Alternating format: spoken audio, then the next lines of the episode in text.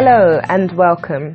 My name is Juanita Headley. I am a New York attorney and the founder and CEO of Changing Cases. You are listening to a set of podcasts, a series dealing with the issues of human trafficking, child abuse, and of course, Can you keep a secret? Keep it, keep, knowing how to respond to the question,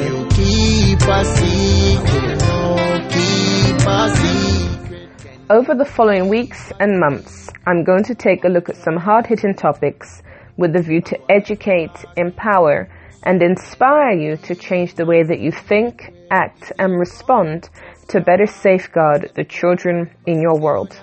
Stay tuned until the end of this show, where I'll be sharing not only how you can get a copy of my new book, but I'll also inform you of some upcoming live Zoom trainings and how you can contact me to have your questions featured in a future episode of this show.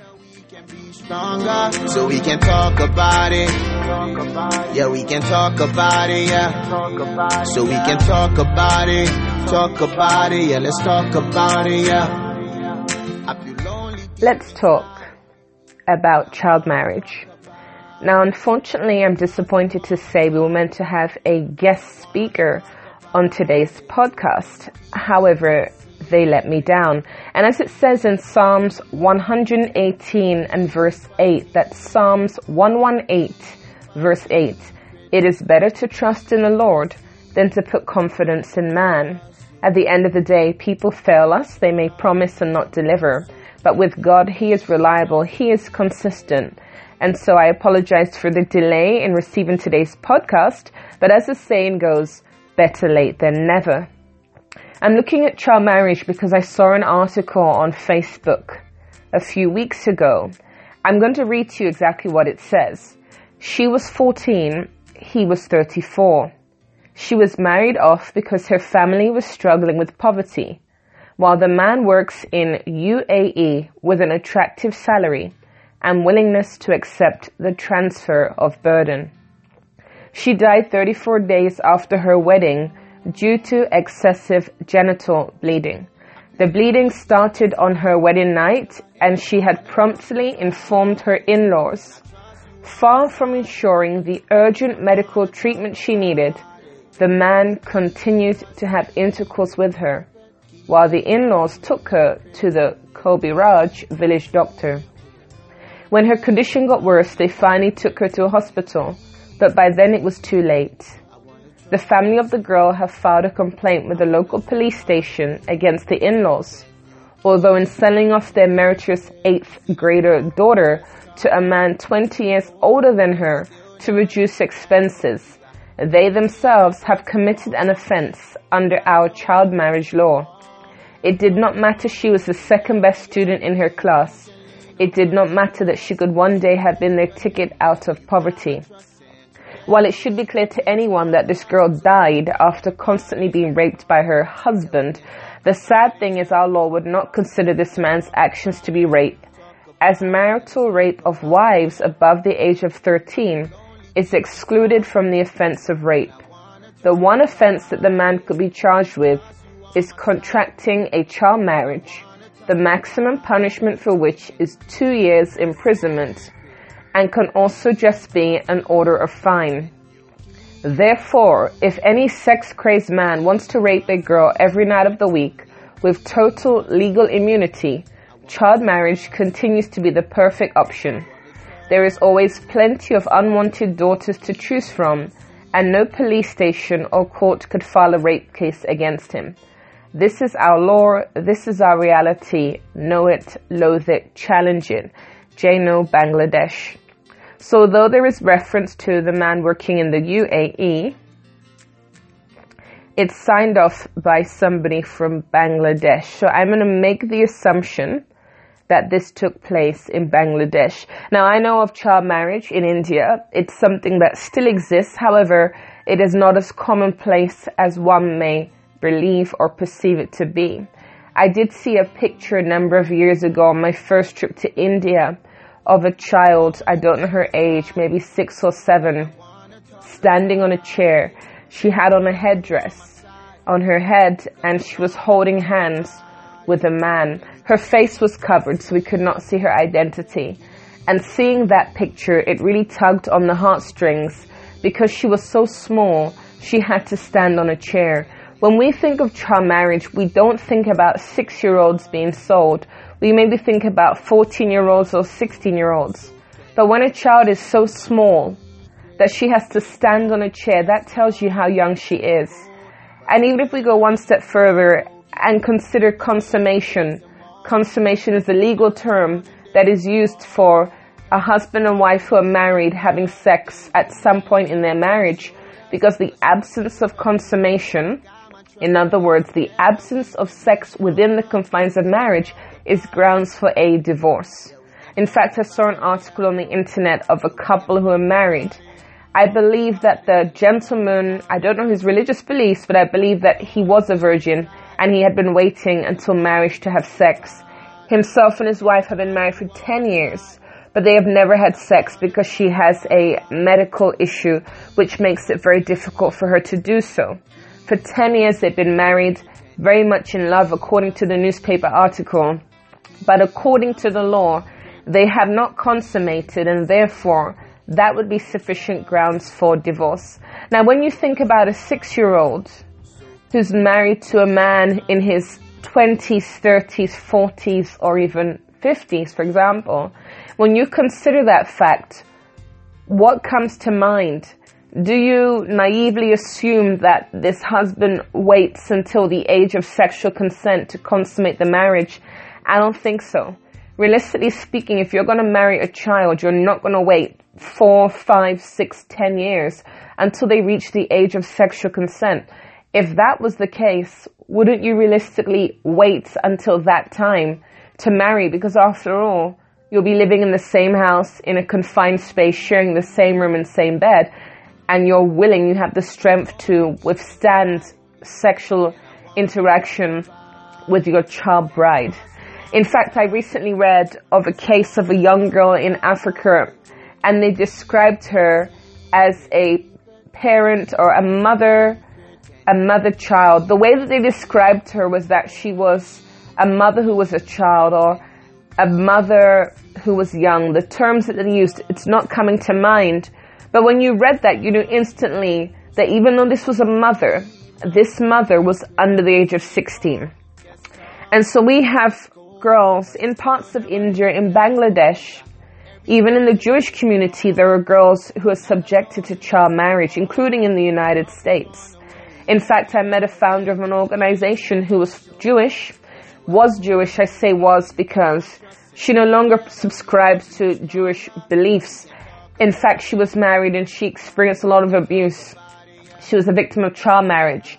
And she explained how the Jewish men, when they pray, they thank God that they're not black and that they're not a female. And she explained about how the Jewish men look down upon the women. Now, I want to say this is not going to be every single Jewish male. There are going to be Jewish male who do not subscribe to such beliefs. However, that is her experience. And it is safe to say that there are some Jewish men who believe, think, and pray that, and others who do not. Child marriage is a problem, and somebody asked me a question recently in one of my interviews, stroke Zoom meetings, and she said, Does child marriage encourage sexual abuse of children? And it was very difficult for me to answer that question because at the end of the day, in my personal opinion, child marriage and sexual abuse are two very separate things. And the reason I struggle to answer is because I do not, and I repeat, I do not agree with child marriage whatsoever. However, the way that I tried to dissect child marriage was that with child marriage, a man has made a decision to marry a female. And sometimes these men will see a child six months, 12 months, 18 months old and say to the parents, I want to marry your child. Now, before you get worried and concerned, he doesn't marry that baby. However, when the child reaches possibly 12, older or younger than that, he will then go back to the parents because he has already made that commitment. He's already spoken to them. I guess you could say a verbal contract has been established. And so when a child becomes of age, I say that with air quotes, of age, then he will go on to marry. In fact, I read an article of a young girl who had been chosen, selected, if I can use that term, to be married when she was 12, 18 months old. And so when she became teenage, approximately 12, she did not want to marry this man. And in fact, in places like India, we have girls who will run away because they do not want to be married. Often some of them, like I have friends who are not children, they are young adults. They desire to be married one day. They desire to have an arranged marriage arranged by their parents. However, they know that if I stay in education, then that will delay marriage. It's interesting because in a culture like the West in the UK, we do not have child marriage. Culturally, that is not acceptable. It is not part of our culture. And arranged marriage also is not the case. In fact, we have the option of who we will marry. Arranged marriage and forced marriage are two very different things. There is arranged marriage, forced marriage, and unbeknownst to many who do not understand the Indian and the Asian culture, there is also love marriage. I have a friend who actually was in marriage and she was involved in a relationship with a guy and that was a love relationship. It was not one that had been chosen by her mother as her father's deceased. It was a relationship that she and this guy were able to go into by choice. I've met others who have love marriages, but the vast majority of Indians that I meet in India, it is arranged marriage. To my knowledge, I have not met somebody where it was forced marriage. In saying that, I have met survivors of human trafficking where they were not necessarily forced, it may have been arranged. However, that husband that they did not love because they loved someone else went on to sell their wife to a brothel. And they issued something like that is if that woman is able to escape and return back to the family, the family will disown her because why? She slept with multiple men. And it doesn't really make a lot of sense that they would treat her like that, considering the fact that her husband put her in such a predicament. But unfortunately, the, the, stigma that is attached to any woman who is in a brothel, any woman who sleeps around is not a virgin, the stigma is very, very heavy. In fact, in olden days, I say olden days loosely because such a thing still goes on in certain religious communities and in certain ethnic communities where on the wedding night, for example, they would make sure that it is a white bed linen and they would want to ensure that there is evidence of blood on that bed linen to prove that this woman was indeed a virgin. Now, of course, in those cultures, it's okay for the man to sleep around, but certainly not the female. In fact, in Colombia, I've heard about men and boys who engage in sexual activity with donkeys, including pregnant donkeys. Now, the Bible in Leviticus talks about sex with animals, bestiality. Canada has legalized bestiality. Aside from Canada, I believe Germany may be legal too. The fact is, just because something is legal does not make it okay. Just because something is culturally acceptable does not make it okay. This young girl dies as a result of her marriage, as a result of the consummation of her marriage. Because the fact of the matter is, if she did not get married, there'd be no consummation. So the marriage had, it's like a domino effect. It has a knock on effect on the lifespan of this child. She was 14, he was 34. Now the reason when this person asked me in my recent Zoom whether or not it is a way of introducing, encouraging sexual abuse of minors, I don't believe that's the case. And I say this with caution because with child marriage, even though it is involving a child, and like I said, I do not agree or condone child marriage, the fact of the matter is, my understanding, unless this is a country with polygamy, this man marries a child. When that child is of age and is able to procreate, and that may be 10 or 11, it could be very young, that child will give birth to children. And in the Indian community, the Bangladeshi community, the Pakistani community, she better hope she gives birth to a son because if she doesn't, there is often very negative repercussions. Typically, this man marries this woman, young woman, girl, child, whoever it is, he marries that individual, she gives birth to a son. When it is child marriage, if she manages to survive, as this article correctly describes, she manages to, to, to survive rape within her marriage and she goes on to procreate and have children, she may then go on to arrange for her children to be married off as children. The thing is though, what I've often heard, let's assume this child gives birth to a son, she doesn't die at any point during the consummation in their marriage. That man remains committed to this child. Not to say that he doesn't go to brothels in Mumbai or Calcutta and purchase a woman for sex, but typically what I'm saying here is that this man, let's say this 34 year old, consummates with his 14 year old wife. She doesn't die. She procreates a son. She does the cooking, the cleaning, the laundry. She becomes a domestic wife. The husband goes to work and that is the extent of their relationship and their marriage. Sexual abuse on the other hand, and I say this from articles I've read and survivors I've met, depending on the perpetrator, he or she may continue to engage in sexual activity with that child until the child comes of age when they lose interest. So when I spoke about a case recently of a young boy, South American, I believe, I think his name was Jose, in a previous podcast, he was being sexually abused. He was being raped by men he was meeting in chat rooms. However, once he turned 18, Corey, I believe his name, was no longer interested in having a romantic sexual relationship with Jose. So therefore, when it comes to pedophilia, depending on the pedophile, they have a desire, an interest, a thirst, if I can use that term, for children of a certain age, a certain ethnicity, a certain size, height, hair color, eye color, etc.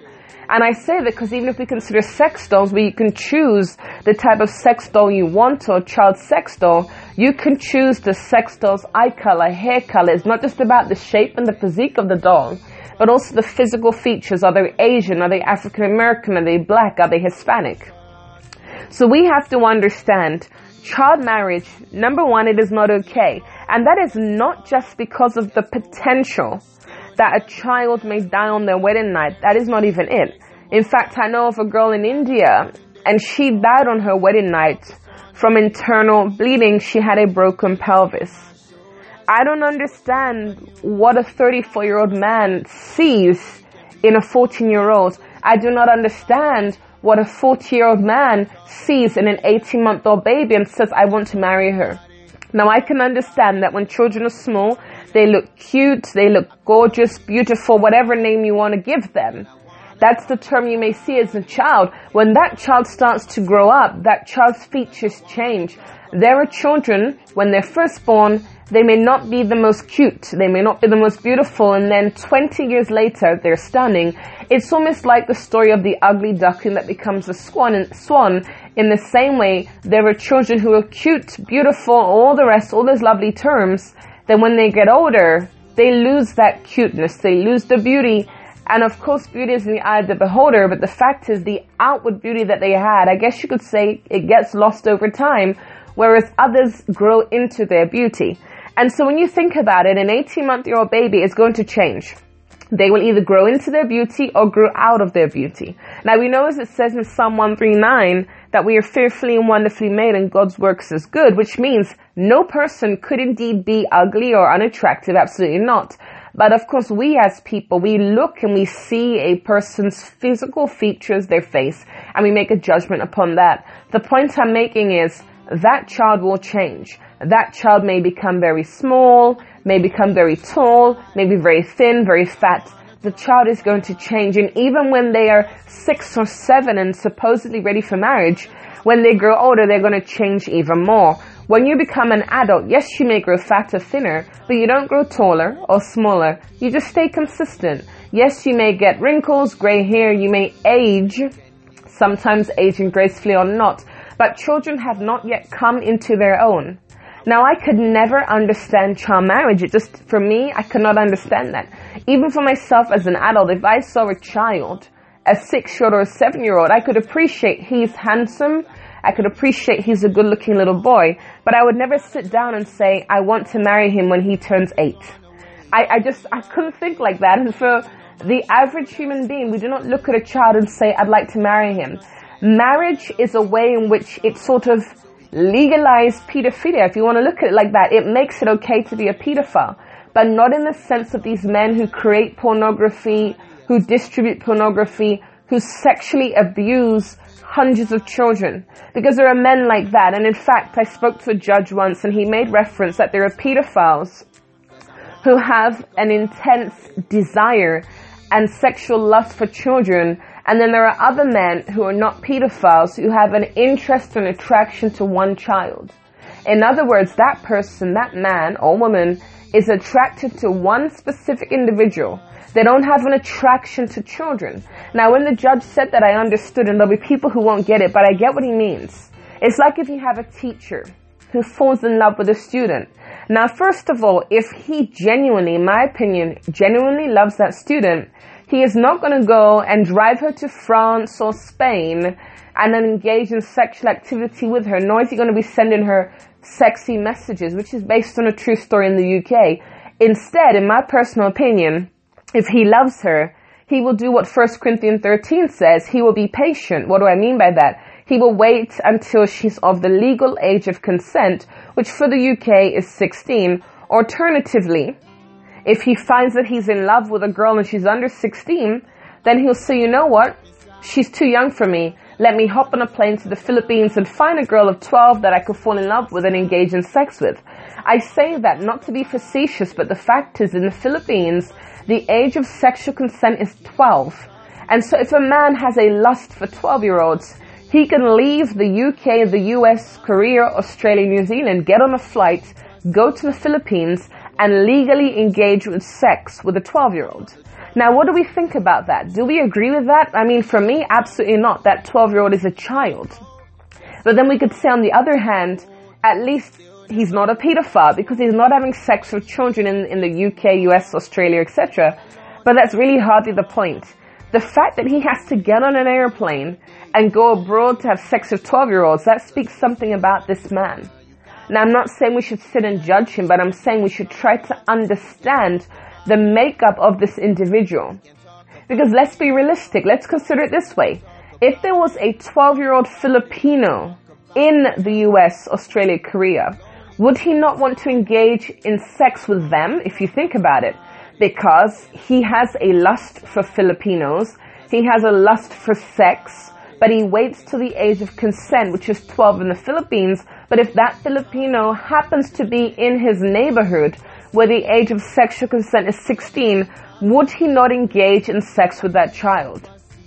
I don't have the answer to the question, but I think he probably would. Because it is not about the age of sexual consent, it's about his desire to have sex with a child. Now, how do we change this? Number one, laws have to be put in place, but beyond that, we need to educate men and boys because where does this desire stem from? Often pornography. Men may sit there and say moderation is the key, but with pornography, I wholly disagree that moderation is ever appropriate. Because what often happens with pornography is it opens up a person, it opens up the viewer to activity they would never have been interested in. It starts with magazines, and then it moves on to still photographs, moves on to visual imagery and videos, and then from there, the high has to increase. A lot of men do not go searching for child pornography. They may stumble upon it, or they may see a woman who looks very young, and that gives them that desire, that urge to watch, view, and then to go on to engage in sex with children. Legalizing child marriage is not the solution. Having children die as a result of sex with their husband is never okay. Let's be realistic. If we had adult women dying on their wedding night from internal bleeding, I'm sure that legislation would change and I'm sure that something would be done to protect these women. But with children, what do we say? It's their culture. We're not going to get involved. That, in my opinion, is not acceptable. We have an obligation to protect and safeguard vulnerable men, vulnerable women, vulnerable boys and girls. So let's put a stand on this and let's stamp out child marriage. Thank you for listening to another episode of Can You Keep a Secret? I trust that the information has been useful to you. I believe that we all need knowledge and education. And when we have a better understanding of topics such as abuse, it enables us to better safeguard the children in our world. For a better understanding of the topics being covered each week, then please reach out to me for a copy of my new book, can You Keep a Secret? You can follow me, message or email me so that I can answer your questions in upcoming episodes. We can all learn from one another.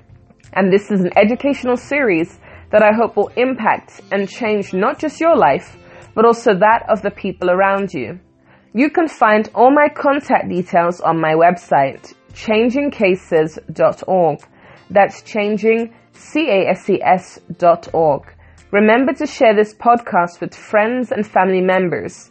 There are victims and survivors in your world. You just don't know it. But if we can all be educated, then the world will be a safer place. Please tune in next week for another episode.